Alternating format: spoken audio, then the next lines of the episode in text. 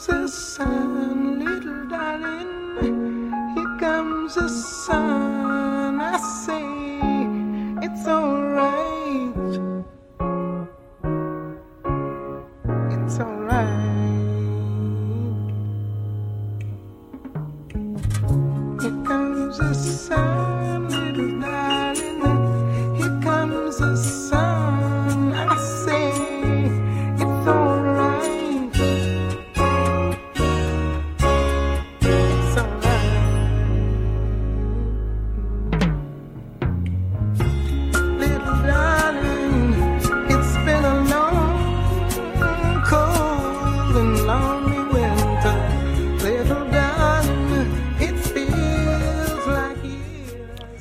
So, hey everybody, hey Knicks fans, hey Lakers fans. This is Eric Mann on Voices from the Front Lines, your national movement building show. And today I'm starting my new blog called Sports and Revolution. It's you can actually reach me at eric and sportsandrevolution.com. If I ever get tired of making the real revolution, I'll just retire into the fantasy of sports and revolution. But meanwhile, I coexist in both spheres. So today we're going to talk about the National Basketball Association, the New York Knicks, the LA Lakers. By 2:45, I want you on the phone, if not sooner. 818-985-5735. We know Mars from Long Beach is going to have some profound insight uh, on all subjects, and let's talk about sports and let's talk about the NBA, which is like the National Football League, uh, essentially a black league.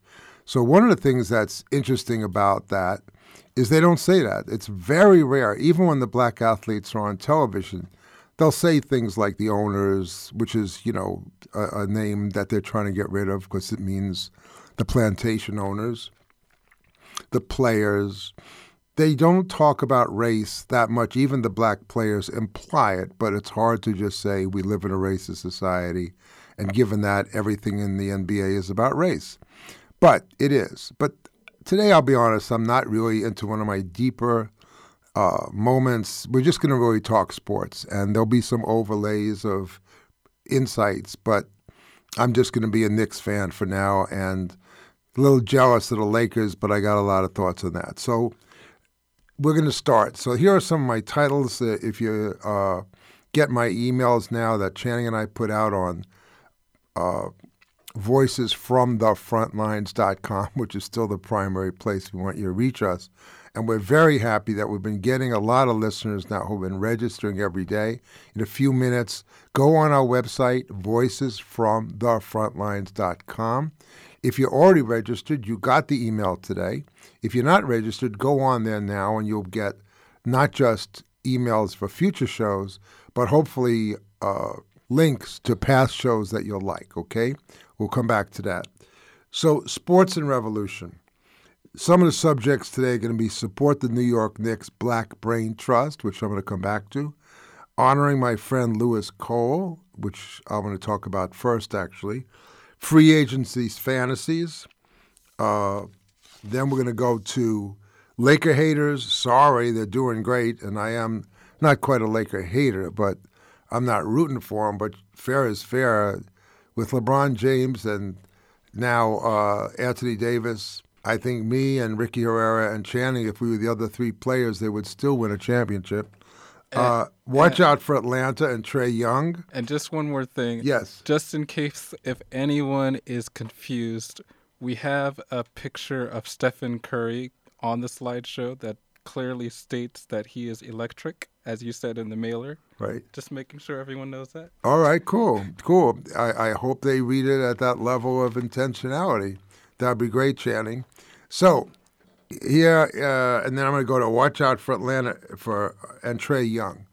But I'm going to start with my journey on the Knicks, and I'm going to go to my friend Lewis Cole's journey with the Knicks. Um, so I was uh, about seven years old when the New York Knicks, the National Basketball Association, right after World War II, was very small and very white. The, the lead player was George Mikan of the Minneapolis, whoever they were at the time, Minneapolis Lakers, because they had a lot of lakes. And they become the Los Angeles Lakers, who have no lakes. but they both had championships. I don't know why I was so attracted to it. I think once again it was probably because of my just such pro-black uh, instincts. Is they had a player called Sweetwater Clifton, Nat Sweetwater Clifton, who, along with Earl Lloyd and a few others, was one of the first black players. So if you can imagine the early New York Knicks playing with uh, Carl Braun, uh, Al McGuire, Dick McGuire, Harry the Horse Gallatin, Connie Simmons, virtually all white, and then Sweetwater Clifton. But I loved the Knicks, and I used to listen to it with a big, big radio that back in the day that I would hide under my bed when my mom would say it's time to go to bed, but she could hear me. I would just keep it so, so low. And then the Knicks eventually, eventually won a championship in 1970 and I believe again in 1973. In 1970, I was imprisoned for demonstrations against the war in Vietnam.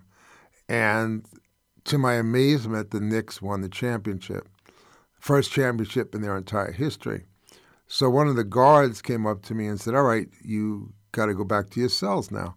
And I said, No, no, no, there's the post game interviews. And he said, Yeah, you're going back to your cell. And I said, No, now, I had not messed with a guard over anything, and here I am messing with the guard. Oh, I'm adamant that I'm not going back to my cell. Finally, he said, All right, you're going back to your cell. And I knew I was going to the hole. I knew it. And sure enough, they wait until you're back in your cell and you, you're all locked in, everybody else is locked in. And then the three guards come and knock on the, don't knock on the bars. They basically hit the bars with their key and say, All right, man, you're going to the hole which is solitary. So I did three days in solitary for the New York Knicks. Proud to have done it. A great act of civil disobedience. So that's what a real you, you go. You're not Lakers fans. You're not Knick fan. Would you do three days in solitary confinement to watch a post game show? Now that's a fan. that's a fanatic. That's a lunatic. But what the hell? I did it. Now Turns out that another very dear friend of mine named Lewis Cole, who died uh, about 10 years ago of Lou Gehrig's disease, such a handsome, charming guy, he wrote a book called Dream Team. Now, you hear the term Dream Team used, but he, I think, coined it. It says the candid story of the champion 1969 1970 Knicks, their collective triumphs and individual fates by Lewis Cole. Now, Lewis and I were leaders of the Columbia University strike. Lewis was a student at Columbia, along with Mark Rudd and Juan Gonzalez and others, and I was an organizer with Students for Democratic Society. I was almost 25 at the time. And we organized this takeover. Uh, they did, and I organized the support for it. So I became very close with Lewis, and we stayed close for certainly five or six years after that. And I'm going to just take a break because I want to list the voices, listeners who've been calling this a big part of the show now. We're trying to build audience for this show. We're trying to get people that will listen during the show, which is every Tuesday from 3 to 4, but also can go on our website, voicesfromthefrontlines.com, anytime we do a beautiful job of reposting the shows. There's great stories on the website as well. And we're happy to say that Michael Heigram, Sicky Bradford, Julian Leal, Larry Sibley, Robert Schwartz, Emil Jackson, Antoinette Wood Brownwood, Julia Summer, Lynette Beaver, Afia Mwangaza, Prescient Storm, Marilyn Storm, Ricky Herrera, Kes Graffel, Mark Madonawani, Stephen Geary, Tracy Green, and Max Binder have all sent in and registered on our site just in the last two weeks. It's really a thrill when Channing and I go back from the show and we open up the email, and there it is. It says new registrations to Voices from the Frontlines. So if you go on the website, voicesfromthefrontlines.com. And you register on it. You'll click and you'll see where to register. we want to pick up eight or 10 people, if not more, per week. That could be 500 people on our list over a year, 500 new subscribers, and you'll be getting the weekly email from Channing and myself, and you'll get a lot of other links, and we have some interesting ideas of premiums and some cool things to do. So please support Voices from the Front Lines. Go on the site as I'm talking, register, just put your name and email in there. That would mean a lot to us, and I think it'll be good for you. All right, so now my friend Lewis, imagine 40 years later, Lewis is dying of Lou Gehrig's disease at the 40th anniversary of the Columbia strike. He gives a beautiful, beautiful speech that I'm going to probably read in the next week or two. I just saw it today, thanks to a very good friend of mine, Bob Feldman. But I'm going to read from Lewis's introduction to his own book, Dream Team, and then I'm going to get into my commentaries today. So Lewis says, in the spring of 1974, I needed a new devotion. For the previous six years, April and May had been riotous months in my life. A college senior in 1968, I'd helped to lead a student strike at Columbia University against the Vietnam War and racism.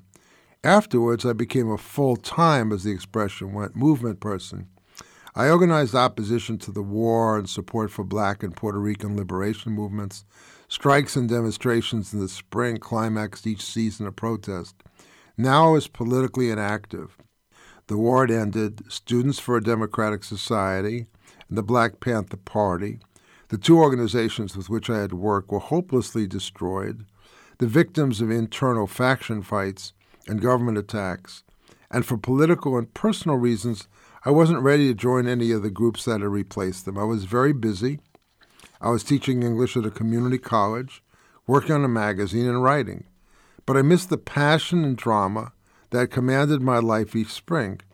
I needed something to seize my imagination. Quite wonderfully and unexpectedly, I found it. I became a fan of the New York Knickerbockers. Friends regarded my passion as regressive. Thrust into adulthood, I was clinging to a teenager's diversion. I saw things differently. We used an, use an expression then, the real world. The phrase covered a lot of ground, mostly rocky. We employed it most frequently in an argumentative or explanatory capacity. You know, this is the real world, you know. The rhetorical question implied that whatever had preceded the present predicament family, campus, a love affair had been negligible, maybe even false, certainly less than the real world. The phrase also suggests an attitude towards experience an end to the melodramatic sentiments and expectations of adolescent and student life, the start of a cooler, more ironic view. Don't be so shocked, this is the real world, you know. In all instances, the real world was grim. I can't remember an occasion when anyone ever suggested that happiness might be part of the real world. You know, excitingly grim. A certain tough pride was the reward from anticipating and accepting it. The real world was our vision of adult life in America, the world outside the shelters in which we had grown up. And for me, basketball, although it ended up disapproving this bleakly romantic view, represented the real world. Now, Lewis, I'm happy to say that I spent my life in the real world, continuing to work for Revolution. I didn't think it was not joyous. I thought the revolution has been, with its many problems, a joyous activity. And for me, the New York Knicks are definitely my drug of choice. Uh, I can't justify the obsession. It's really scary sometimes how much I think about it. Uh, but I'm happy to say it's not really an escape from the real world. You could say my whole life is an escape from the real world, or my whole life is an attack on the real world. Whatever. But then getting to the end, uh, Lewis concludes that he's a beautiful writer, by the way, as well as a beautiful guy. Uh, I rarely follow my envy of the players to its logical conclusion. I imagine my life as one of them. My background was too distant from basketball for me ever to think seriously that I deserved their situation, but their example did make me question my own. Partly I'd become a fan because I missed the action of the movement. Jumpy and unpredictable, Basketball is tailored for nervous types like myself, and days have a certain purpose when you root for a team that are waiting for a game to start, worrying through it, repeating it in your mind. But in the end, players made me impatient with dissatisfaction. What are you doing up here? I would think as I reached my seat. You should be down there with those guys doing something. The desire was a metaphor for me to exert in my life the single minded pursuit of career and talent that they demonstrated, and to do it in the same world they occupied. The world represented in that courtside confusion of deals and budgets, high sounding talk and low minded principles, old friendships, new talents, and common compromises. A world that I could no longer conceive of as alien, for it was the only one that mattered, the real world. And so I quit teaching to write for a living, especially writing about basketball, the simple game that taught me a lot. Through writing, says Lewis Cole, I came to attend as many games as I wanted, sat courtside where the players loom over you and you smell the fresh talc they rub on their hands before entering games, and met many of the men whom I'd come to admire from afar. In the course of my work, the idea for this book was suggested to me. I eagerly seized it. I hadn't rooted for the 1969 Knicks. I had. They preceded my discovery of the game, but I'd come to know them later as players and people. Together they created the great myth of modern basketball. After the title, the team split up. Its members led every conceivable kind of career, a patchwork quilt of distinctly American lives that included a bouncer in a bar, who I do not know who it was, a United States Senator who was Bill Bradley. The book tells their story, the tale of their triumphant collaboration on court, and the individual fates they pursued upon leaving the game of my and their devotion and entering the real world. Well, that's my friend, my late friend Lewis Cole. And just one more thing about Lewis in the in the notes. It says uh, Lewis Cole has worked as a political organizer, editor, and teacher. He's published articles in many magazines on literature and politics. With his brother Rafael Yglesias, the novelist, he writes screenplays. His mother and stepfather, Helen and Jose Yglesias, are distinguished writers. This is his second book. That's my dear friend Lewis Cole, who did autograph Dream Team to me. Say one thing really that I uh, want to say um, that Lewis was saying that I, that is a difference. Um, I've been in the revolution, you know, certainly since 1964 with no stop. I live vicariously through the New York Knicks. I live vicariously through People magazine sometimes. But I'm happy to say that the life I've chosen is the life I want. I remember a um, famous actress whose name I almost remember said, "You know, the problem is I pay, played all these exciting pe- Katharine Hepburn." She said, "I played all these exciting people's lives, but their lives are more exciting than mine." I'm happy to say that that's not what I feel. That there's nothing better than to work for the Congress of Racial Equality or Students for Democratic Society or you know, the Labor Community Strategy Center or any group, Black Lives Matter LA or Dream Defenders, or that's the real world. And the real world is pretty cool. In the context of that, let's talk some hoops. So why don't we just take something, Ricky, why don't we hit somebody to play something and then I'll come right back with the commentary.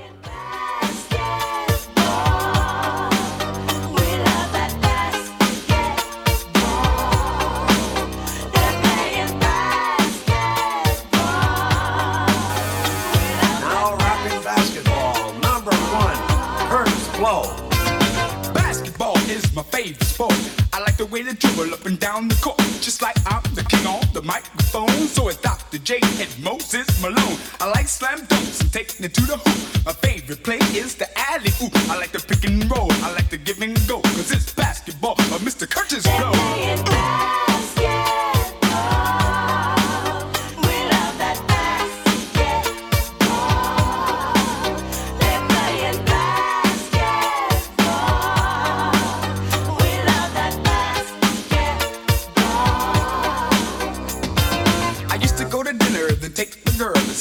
See play against Earl Pearl and Will, Big O, and Jerry West play basketball at its very best. Basketball has always been my thing. I like Magic Bird and Bernard King. And number 33, my man Kareem is the center on my stunning team. Wow, thank you, Channing Martinez, for finding that. That's off the chart. You're welcome. That's going to be the new. I, I, I'm telling you, as we segue off, as Channing takes over voices from the front lines, and I move to the just full time sports. Uh, what? that's that's going to be my new theme song. Thank you, thank you, thank you. All right, so here's some commentary, or a lot of preface, a lot of. Okay, support the New York Knicks Black Brain Trust, and yeah, again, Channing found in Black history that Franklin Delano Roosevelt had a black brain trust. The problem with his is he kept them segregated, and they might have been his black brain trust, but he didn't bring them out into the real world. They were his secret advisors on black subjects, and he was pretty much of a racist. But I came up with the concept of the black brain trust, meaning that the New York Knicks now are run by an all black team of managers, of thinkers. So it says here President Steve Mills, who went to Princeton, by the way, GM Scott Perry, Coach David Fizdale from Fremont High, Craig Robinson, Vice President of Player Development, and yes, Michelle Obama's brother, Allan Houston, the great Allan Houston with the Knicks, he's now the general manager of the Westchester Knicks, are finally getting it right. They're building the Knicks from the ground up with their own young players. Now, before I tell you who their young players are, on the way over here, I was listening to, uh, uh, you know, uh, one of my many sports shows I listened to, and uh, Mason and Ireland. And one of the commentators was saying there's a real possibility that Kawhi Leonard will go to the Lakers. Now, if you have LeBron James, one of the top five players, and Anthony Davis, one of the five top five players, and Kawhi Leonard, one of the top five players, if if he goes, which I don't think he will, then you might as well give them their own league. Because there's no sense, I mean, there's no point in trying to play against them. It is impossible to defeat that team. So they should just call them champions to start with. And then they can just chill for the rest of the year and let the rest of the masses p- pretend that they are in a league. But here's what I'm not liking about this this is the dream team, unlike uh, uh, Lewis Cole's dream team. Now, the, the beginning of the dream team began when uh, Dwyane Wade was in Miami, and he convinced Chris Bosh and uh, LeBron James to come to Miami, and they did win two out of four championships. Uh, okay, that was cool, but now it's reaching the point where instead of you building up your own team, you just clear cap space and you wait and you try to attract the best players who leave their other team at the end of their contract. They have every right to do it. I find no interest in that. I'm saying that partly because the Knicks, I don't think are going to get Kevin Durant and Kyrie Irving, which I thought they were. But I'm serious. Listen to this. this is the New York Knicks team right now. The first thing is R.J. Barrett. I'm thrilled with R.J. Barrett. He's 19 years old from Duke. Uh, he was the third pick in the draft after Zion Williamson and Ja Morant. And they both, there's no question Zion Williamson will be in a league of his own as well. But I think that R.J. Barrett has the charisma, the will, the personality to lead a team. And that has to do with the issue of leadership. Let's take an example of um, Kyle Lowry on Toronto. Carl Lowry has always, or almost always, failed in the playoffs. Why? Because the lead player was DeMar DeRozan on Toronto, a very, very good player. But DeMar DeRozan didn't have the will. It's not his fault. He's an excellent player.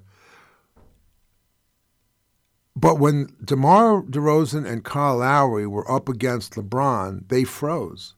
They both underperformed. When Kawhi Leonard came, and Kyle Lowry did not have to be the A or the A or the 1A. He thrived. So what's the point? That you need a lead dog in the pack. You need somebody who everybody looks to and says, at the end of the game, I have confidence that this person will do that. Obviously, that's been LeBron for 15 years. That will be Anthony Davis. Imagine the two of them on one team. I think R.J. Barrett is the Knicks' future.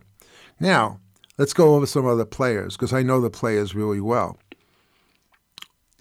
Mitchell Robinson. This guy's terrific. Mitchell Robinson, 21 years old. He's a center. He can block. He can block shots again like Zion in the sense of he can run almost all over the court. He's not sitting under the basket, a so called rim protector. I've seen him block more threes and keep the ball in play, which is unbelievable. And he shoots about 60%, of course, because almost all his shots are dunks and under the basket. But he also has a very nice um, free throw stroke, which is very important for big men because you get fouled a lot, and a lot of these guys can't hit their foul shots. I think he hit about 60% by the end of the year, and he'll get better. He has a very relaxed, a real stroke. So there's R.J. Barrett, and now we got Mitchell Robinson. I'm telling you that Mitchell Robinson and R.J. Barrett both have the chance to be one of the top 15 players in the league. That's how much I really believe in them. Now you got Kevin Knox. He's been badly slandered. I'm a big Kevin Knox fan. He's 19 years old again. Here's one of the problems of how you're judging these players. Do you know what it means to be 19 years old? You know what I was like when I was, I don't even want to tell you. I was pretty good for 19 years old. At Cornell University, just being kind of a jerk, you know, a nice, nice 19 year old kid who's trying to grow up. But imagine being thrust on the stage of history at 19 years old at Madison Square Garden, having to perform. And every time the ball is missed, people, all these guys with big pot bellies and, you know, beers and they go, hey, you can't, that's no good, boo. I mean, that's a hard life, right? All right, Kevin Knox. Number one, he's six nine at least. Number two, he has a terrific move to the basket. Early in the year, well, first of all, in the summer league, you saw how sensational he was. But when he got into the regular league, you saw the way he wasn't as good as we thought because he would go to the basket and he couldn't finish. What does that mean? He would drive to the basket. He didn't quite know where the ball was because you, are surrounded by guys, and he would sort of throw it up with no logic as to where the ball was going. He missed a lot of shots, even though they were at close range. By the end of the year, he was making that shot at a far higher percentage. The second thing is his stamina. This is an amazing game. They say you run four miles in one uh, one game. By the way, you're on KPFK, 90.7 FM in Los Angeles, 98.7 FM in Sa- Santa Barbara, streaming live on the web at kpfk.org if you're listening in New York right now send us a, a, a tweet at Eric Mann Speaks. So, very few players, they call it a rookie wall. Kevin Knox hit a rookie wall and went past it. Like Trae Young, he was better in the second half of the season than the first. It used to be that he got almost all his points in the first quarter. By the fourth quarter, he was clearly uh, fatigued and his shot wasn't going in. He has a three point shot, a very good three point shot. It doesn't matter what the percentages is. He had some great games. He's got a floater. He's not a great rebounder yet. He's not a great passer yet. But give this kid a break. I mean, he was the ninth pick in the draft. All right, you heard it here first. Again, I'm telling you, this kid could be a top 25 player in the league. So, yeah, I get it. He's not Kawhi. He's not AD. AD's 26, Kawhi's 27, LeBron's 35. These guys are only 19 and 20 years old. Let them play. Let LeBron have the next three championships. You're not going to get them anyway. Let Kawhi get the next three championships. Get let KD get the next three championships. Three years later, your team is 22 and 23. Think about that. Don't trade these guys. I heard rumors that the Knicks were going to try to trade everybody for Anthony Davis. Why? Then you'd have Anthony Davis and nobody. And he'd quit on you just like he did on New Orleans. He said, I don't like my team, I'm going elsewhere. Get a bunch of young men who work together, who grow the team together, and who are loyal to each other. Now we move to Alonzo Trier. Do you know who this guy is? He's from Arizona. He, he wasn't even drafted through a complete fluke. The Knicks got him. Do you know how good this kid is? He could be an 80, 90% foul shooter. He gets to the hoop. He has tremendous will. He can hit the three. The Knicks got him on a super good deal. He's only at 3.5 million this year. He could start. Frank Smith Jr. He was the eighth pick in the draft two years ago. He's erratic. His only shoots about 62% from the foul line. his three point shooting isn't too good, but on given days, he puts up 35 points and 10 assists. Develop him. He's only 20 or 21 years old. I think he's your starting point guard. Now, my next friend, Frank Ntilikina, this guy is being very badly maligned because he's playing lousy. That's why.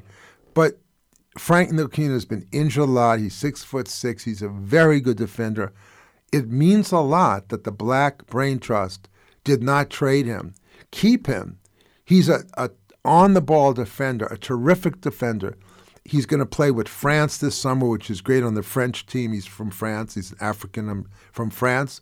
And I'm so glad they didn't trade him and give up on him. He's only 20 years old. Then we got Luke Kornet, Damyean Dotson, Kadeem Allen, and more. Look, I'm going to get to the sad news that I think Kyrie and KD are going to the Nets. That's going to be terrible. I, I don't want to pretend it's not okay. It's okay. It's not. But I'm worried that the New York press is going to really attack the Knicks for not getting KD and Kyrie and force them off the plan that they're on. But Steve Mills said, be patient. We're staying on course. Steve Mills, you have my complete support. So tell James Dolan, who owns the team, that Eric Mann is on your side.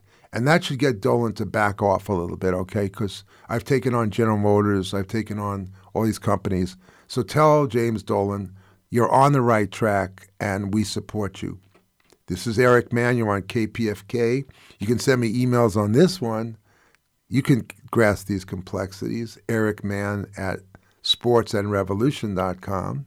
You can also register on Voices from the Front Lines com. You can do both. You can tweet me at Eric. Those are three complex concepts. All right, now we're going to go to free agency fantasies. Uh, and if you want to talk to me, call at 818 985 5735. You can challenge and give me your own opinions on these things. Uh, we're going to about 10, 12 minutes, we'll be going to the phones. Free agent fantasies. KD, you're a wonderful player, one of the greatest ever. I am so sorry beyond war words for the torn Achilles. You will come back stronger. Go wherever you want to go, and don't worry what anybody says. It's your life. I mean that. First, he got criticized for going to Golden State. Why? He wanted to go there. It's called free agency. Yeah, I'm trying to put a good spin on going to the Nets. I'm telling him go wherever you want to go. But I'm really saying, KD, go to the Knicks. You get it. But I have zero influence with you. But to the degree there's a karma, I'm saying that. Now, no, I do not think the Knicks will get Kevin Durant. Very sorry about his horrible Achilles heel. Yes, if they can please get him, he's well worth waiting for. I hear a story about the New York, New Jersey Nets. Okay, that's his call. That's why it's called free agency. I'm trying to be a good sport. Knick fans, don't succumb to the anti Knicks hysteria. If KD chooses otherwise, just keep the young team. Most likely get the lottery again next year. And if the Knicks are even the 12th or 13th best team, means they almost get into the playoffs, with the ping pong balls, who knows? Look at New Orleans with a 6% chance. They got Zion. So you don't have to play to be the worst team this year. Play to make the playoffs. Most likely you won't. KD and Kyrie will be in Brooklyn. Oh my God, I'll have to learn to deal with that. But hang in there, and KD and Kyrie, you'd be much better going to the Knicks. You're with Eric Mann. If you want to hear your opinions, uh, 818 985 5735. Now the Lakers. Laker fans, Laker fans, and Laker haters. There's been six months of dissing the Lakers. Magic quits and a crazy thing. Rob Pelinka stabbed him in the back. He doesn't tell Jeanie Buss he's quitting. What's up with that? Magic gets away with a lot, folks. He just does. He's magic. He does stuff, you know, uh, Dan Le Batard, when he first got the job, said Magic's not going to do a good job. And they actually said that was racist. Trust me, 99% of the time, it is racist. But Dan Le Batard is, is Latino. Uh, he's very pro-black. It's ridiculous. And Magic did screw up, and he quit his job without even telling Jeanie in a press conference. So everybody's laughing. They didn't get the coach they wanted. Sorry, folks. Let's look at what they got. First of all, Frank Vogel is a very good coach. So why diss him? That's stupid. So you got a good coach. And yes, you got Jason Kidd. We know the intrigue, uh, but so what? Jason Kidd's going to be great, uh, and I think their coaching is fine. Then they got LeBron James is still LeBron James. He's about to turn 35. So what? Try to beat him when he's 40 and you'll be sorry. Now, this is another thing about the racism. Well, LeBron's got a lot of tread on his tires. He's not a tire. He's got a lot of miles on his warranty. He's not a car. He's got, you know, he's not a horse. He's a person. At 35, at 36, Kareem played till 38 and 39. I think if uh, LeBron James wants to play till 40, he'll be one of the top 10 or 12 players when he's 40. So I'm sorry to think he only has two or three years left. I don't agree with that. He may choose to. And then you have Anthony Davis, who I hate to tell you is only 26. And then you have Kyle Kuzma, who's pretty darn good. And then you have cap space. And now they're talking about um, D'Angelo Russell coming back. Ugh, that would scare me. So I think the Lakers are the favorites already, as Ricky said, to uh, be the uh, favorites and I think they are.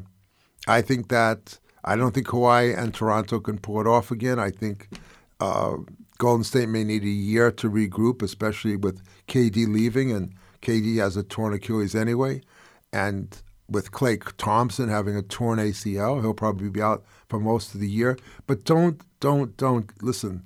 Steph Curry and um, Draymond Green, and again, me, Ricky, and Channing that's still a pretty damn good team. So don't give up on Golden State. Hey, by the way, Knicks, think about Boogie Cousins as uh, an interesting free agent. Uh, and think about George Hill. Who? George Hill, a terrific guard who played for Milwaukee and outperformed in the in the playoffs. So the Knicks will be fine. So what I'm saying is I'm not a Laker fan, but I don't like this Laker hater stuff. That's ridiculous. They're doing fine. They got LeBron, they got AD, and they got cap space, and they got Kuzma. I think, as Rick said, they're already the favorites. As Lakers are already favorites in Las Vegas to win it all in 2020, and that's without Kawhi. Okay? So now, 818 985, I see Morris from Long Beach and Ruth from West LA. We're going to get you in a few minutes. Keep calling in 818 985 5735. I want to talk about Atlanta. Uh, the team I like next to the Knicks, and I think better than the Knicks, I have to say, because I'm more interested in young teams that are, are going to build it right, is Atlanta. Trae Young is already spectacular, and yes, a better passer than Steph, and an electric force. John Collins is a stud and has a three point shot. Kevin Huerter is another marksman. Omari Spellman is a force.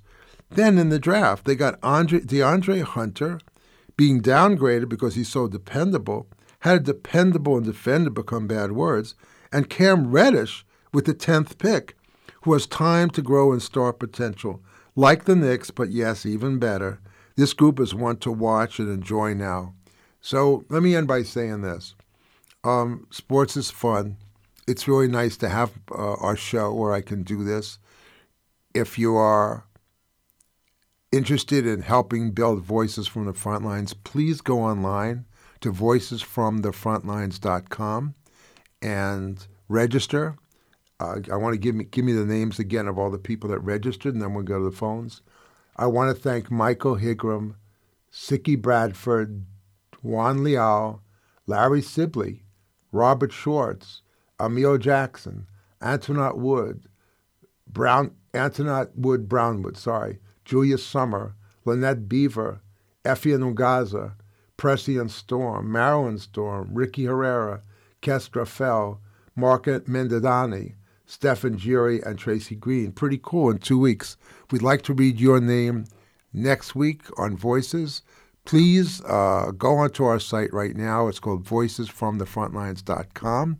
Register to be a regular uh, listener to Voices from the Frontlines. You can download the show at other times during the, the week at your convenience, but try to be available every Tuesday at 3, 3 to 4. And finally, you can send me an email at ericman at Sports and Revolution, my new uh, secret site. And I'd love to hear your comments. All right, all right, all right. As we said, sure enough, the most dependable Morris from Long Beach. I, I can't wait to hear what you have to say. And Ruth will be right next. 818 985 5735. If you want to talk about sports and revolution, give us a call. Okay, Morris, what's up? Hey, remember when uh, Red Auerbach drafted Larry Bird? Yeah. He had he had to wait a whole year before Larry Bird could play for his team. And I remember Red Auerbach says, "Do you know how fast a year can go by?" So if they can get a hold of whoever, if if whoever can get a hold of Kevin Durant, if they got to wait a year before they could put him on the floor, in my opinion, I'm not paying the money. That would be a damn good investment. I'll talk to you later. I totally agree. Let's take a minute for that. Um, I don't think anybody's debating that. I, I, well, that's not true, but it's very depressing to hear they talk about this man. He's 30 years old. He's one of the he's he's one of the top three in the league. In my, I, I don't know. I, I just off the. It's hard. I don't I don't like that. That's not right. I mean, I don't know how to do it. I'm not a big James Harden fan, by the way, so he's not even in my top five. But I'd say Steph, LeBron, Anthony Davis, Kawhi, and KD are my top five. And he had a torn Achilles, ruptured uh, Achilles tendon. It's a horrible, horrible injury. And now people are saying, yeah, yeah, yeah, but by the time he comes back, he'll be 31. And then he'll probably need another year of so called load management. That'll get him to. So what? You know, this is a black man. You talk about black people almost like in the voice of the slave master, the way they talk about him, including, I'm sorry, some black fans as well. So what, what Morris said is exactly right. You wait a year, he's going to rehab, come to the Knicks, help R.J. Barrett and all these young players develop, go wherever you want to go. One year later, so what if you're on load management? All that means is during the meaningless regular season, Kawhi was kept out of about 25 or 30 games. He was coming back off an injury. So he'd play, they give him three or four games off. When they interviewed him after he won the championship, he said, if Toronto had not respected me and understood that I was not ready to play full time, I could not have won this championship. He had a whole extra year to rehab. So so what if KD plays 42 games or 31 games the second year. You have him the third and fourth year, and he'll still take you to the playoffs. So, look, I, am trying to be a good sport. I, I'll be heartbroken when he signs with somebody else, if he signs with somebody else. But to talk about him, I hate to even use the word, so I won't, in the pejorative terms about his physical capacity, I'm sorry, is the voice of the slave master. I reject it completely. Ruth from West LA. Talk to me, Ruth. Hi. I had no idea you do a show like this. And I'm not somebody who follows basketball closely, but you are making it so entertaining and fascinating. So I usually listen to your regular show, and it's wonderful, but this is a new treat. Um, my question is a typical girl type question. Um, I actually was watching a Duke game when that gentleman's shoe the right. came off, and um, I I haven't followed that closely since that time. So I wanted to know, you know, what kind of injury he got and what kind of compensation he got. And I'm sure all your listeners already know, but if you would indulge me and tell me, it would be great. Hey, Ruth, that's a wonderful call. It means a lot. It means a lot that you listen. And, Ruth, I hope you will go on the website. Uh, you can also send me, a, seriously, an, an, email at ericmann at uh, sports, sportsandrevolution.com. You can send me one at Eric at Voices from the Frontlines. It's a very generous comment. That means a lot. It's not a girl question, uh, not that that's bad either. Uh, let me tell you what happened. Zion Williamson is the player you're talking about at Duke. I think he had Nike shoes on, and all right, and he he had a shoe malfunction because he's so powerful. The guy is from another planet. He really is. His body and his velocity and weight. Nobody has seen a body like that, even LeBron's. Uh, when people get to be six foot six, six foot seven, 250, 260 pounds, which is now what these linebackers are being like. They're moving almost at the speed of light. And if you pivot slightly and you're moving forward and then you pivot, the uh, the shoe couldn't support it and the shoe broke, as you said. Fortunately, he had a sprain, only a sprained ankle. Now, what you're right about is if you think about what happened to Kevin Durant, who had a torn Achilles, if he tore his Achilles, uh, you're talking about a year, a year and a half to fully rehab. Fortunately, he was only out for about 15 games, 10 to 15 games. He came back in full, full speed and full health for the NCAA tournament. He and uh, R.J. Barrett did very well, but Duke didn't make it to the national championship. He was the number one pick of the New Orleans uh, Pelicans in this draft. He's going to be all NBA his first year, not just rookie of the year. I swear he's going to make third team, probably all all NBA. Uh, so thank you. It is a very thoughtful question. It wasn't a girl's question. Uh, um, by the way, I also love the WNBA, and sometimes I'm not as big a expert on it, but I actually love watching the WNBA, and that's a whole other story, women's NBA, which is a whole other story about how they denigrate that league, uh, which I think is actually terrific. So thank you for a very uh, kind call, and that means a lot, Ruth. Can I say? I, I Yeah. want to say one other thing. Sure. Okay. Yeah. I love I you know I love Nina Simone your intro for your other show and this rap song today was just fantastic. So I agree with you. If you do a sports show, that's the song. Very nice. That's great. I mean, one thing is, is just so you understand the, the sort of in joke I'm saying, this is one show. It's called Voices from the Front Lines. Um, as I continue to try to evolve, and Channing and I evolve, we're going to do whole shows on music. We're going to do shows on food. I've done one show on exercise and drumming. The revolution has a lot of different faces to it. You know, I do yoga. I go on hikes. I watch the Knick games. I really do cook a lot of really good food and read about recipes and stuff. Um, all of that is what sustains a person to do this work for a lifetime. So this is not a special show. This is a you, you get it. It's a special segment. But uh, no, I'm not spinning off another show. Uh, at least not now. But that's very generous again. So you get it. This is Voices from the Front Lines. The segment is called Sports and Revolution as a, as a segment within Voices. Okay? But so nice of you. Perfect. All right, so we got a deal. Everybody, uh, if we could just get 10 more Ruths, I could just uh, retire and go to heaven. That would, thank you so much. Uh, 818 985 5735. And I am trying to make sports interesting because it is interesting. You know, obviously, gazillions of people watch it, and it's very political. You know, so, um, all right, so I have eight more minutes until I get some more callers. So, what should I talk about about the NBA? Um, let's see. Let's talk about Boston. It's really interesting because Boston, the Boston Celtics with Danny Ainge, have for six years created this team that's almost going to win a championship. And Danny Ainge kept picking up draft picks. He he completely hustled the New Jersey Nets. They gave uh, uh, Kevin Garnett and Paul Pierce to the Nets when they were almost ready to retire. I mean, they were really old for basketball players for three first round picks. Unbelievable. And then the Nets thought that they were going to be getting a championship, so those picks would be not that significant, number 26, number 27. Instead, Kevin Garnett and Paul Pierce barely could get out of the gate. The team fell apart. And so Boston was getting all these amazing picks.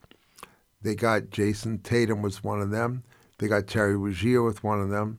They got um, uh, trying to remember this other guy's name, uh, who's very very good. They got Al Horford as a free agent. Then they got Kyrie Irving. Then they got um, uh, we'll think of it in a minute. Rick, who's the guy from Utah who tore up his uh, tore up his his knee? It's all right. We'll get to it. Uh, he came over from Utah, and uh, the first game he tore his knee up for an entire year. So the point is, is that Boston has been on the verge of being a championship. Gordon Hayward, all of a sudden, Gordon Hayward is not the player yet that he used to be. These injuries, serious, serious injury. Kyrie Irving quit Boston. Kyrie Irving could not get along with the young players. He said he wanted to be. Uh, one of my commentators is, um, oh, here's another one. Do not touch Kyrie Irving. He left Cleveland because he didn't want to be a sidekick to LeBron. He wanted to lead his own team. He forced his way to Boston, where he hated everybody. He couldn't even work with Jayson Tatum, Al Horford, Jaylen Brown, Marcus Smart, Terry Rozier, and Gordon Hayward. Keep him away from the young Knicks players. He's a hater and a sad guy. Now, if he goes back to LeBron, that's fine with me, but he's poison as a leader. Um, he just didn't like anybody. Somebody said a funny thing. They said KD and Kyrie, the two most unhappy players they've ever met. But I see KD totally different, by the way. So, look, most likely KD and Kyrie are going to be a team, and most likely I had to. I'm getting it. They're going to probably go to the Nets. I'm not saying it's great. I'm saying all is going to be well in life. Lewis, what do you have to say, Lewis? First of all, I love your show. I listen every week. Wow, thank Even you. Even when I'm in Jersey, I'm uh, out here for a bit, but I live in Jersey, so I even listen online out there. So thanks. Lewis, you, Uh, are you on our are you are you on our mailing list? Have you gone on to Voices from the Front Lines and registered?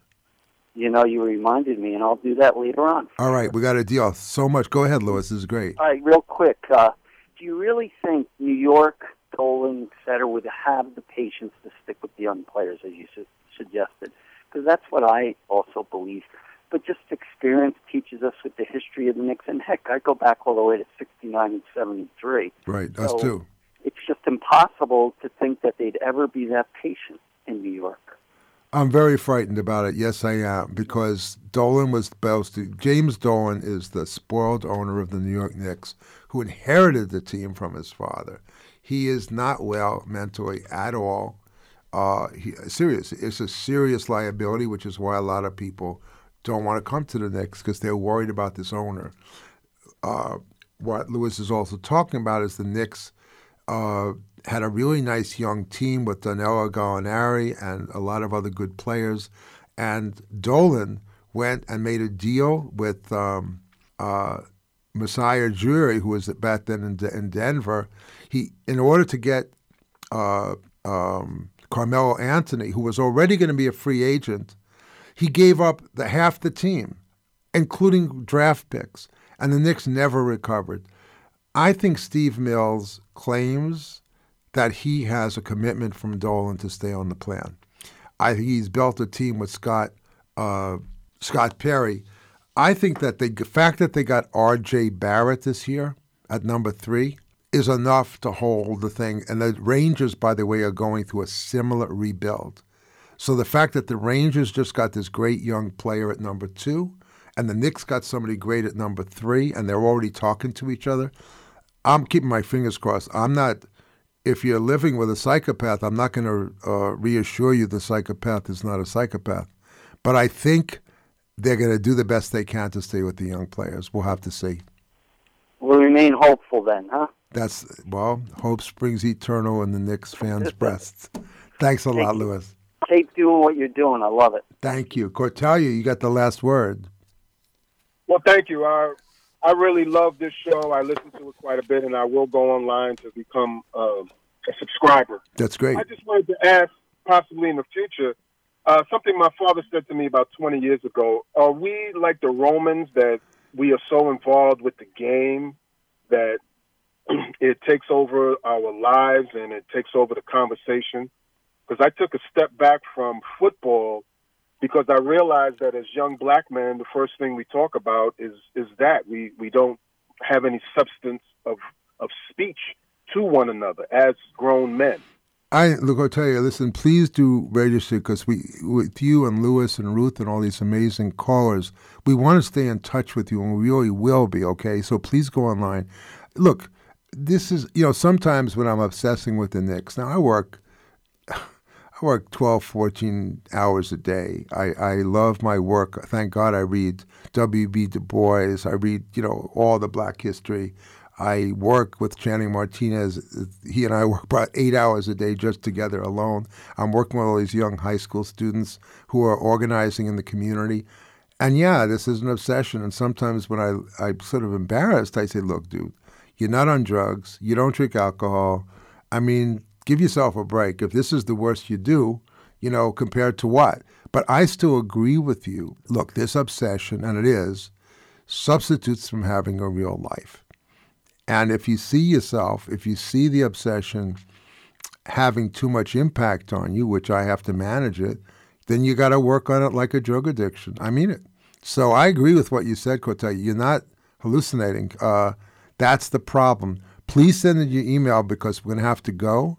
But you're absolutely right. Well, For, will, I- no, go ahead. Go I ahead. will- I am a Knicks fan, and I did watch the game. I'm just saying it seems like a good topic if if we can get past that the superficial to get a little bit more man on man, just speaking about how you did with your wife, what did you do with your children, and still talk about the game. So I, I understand, and I appreciate. Like I said, I really appreciate your opinion. It's really something.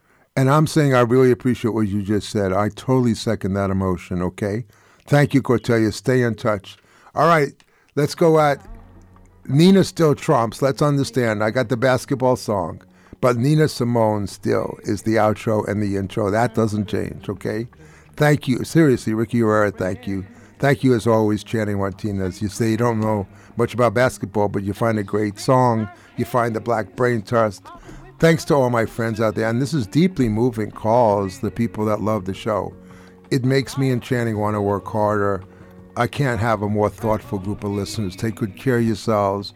All power to the people. We'll see you next Tuesday at 3. And stay tuned for Sonali Kolhatkar. Tony Bates, uh, Question Everything here on KPFK. Yes, regrets. I've had a few.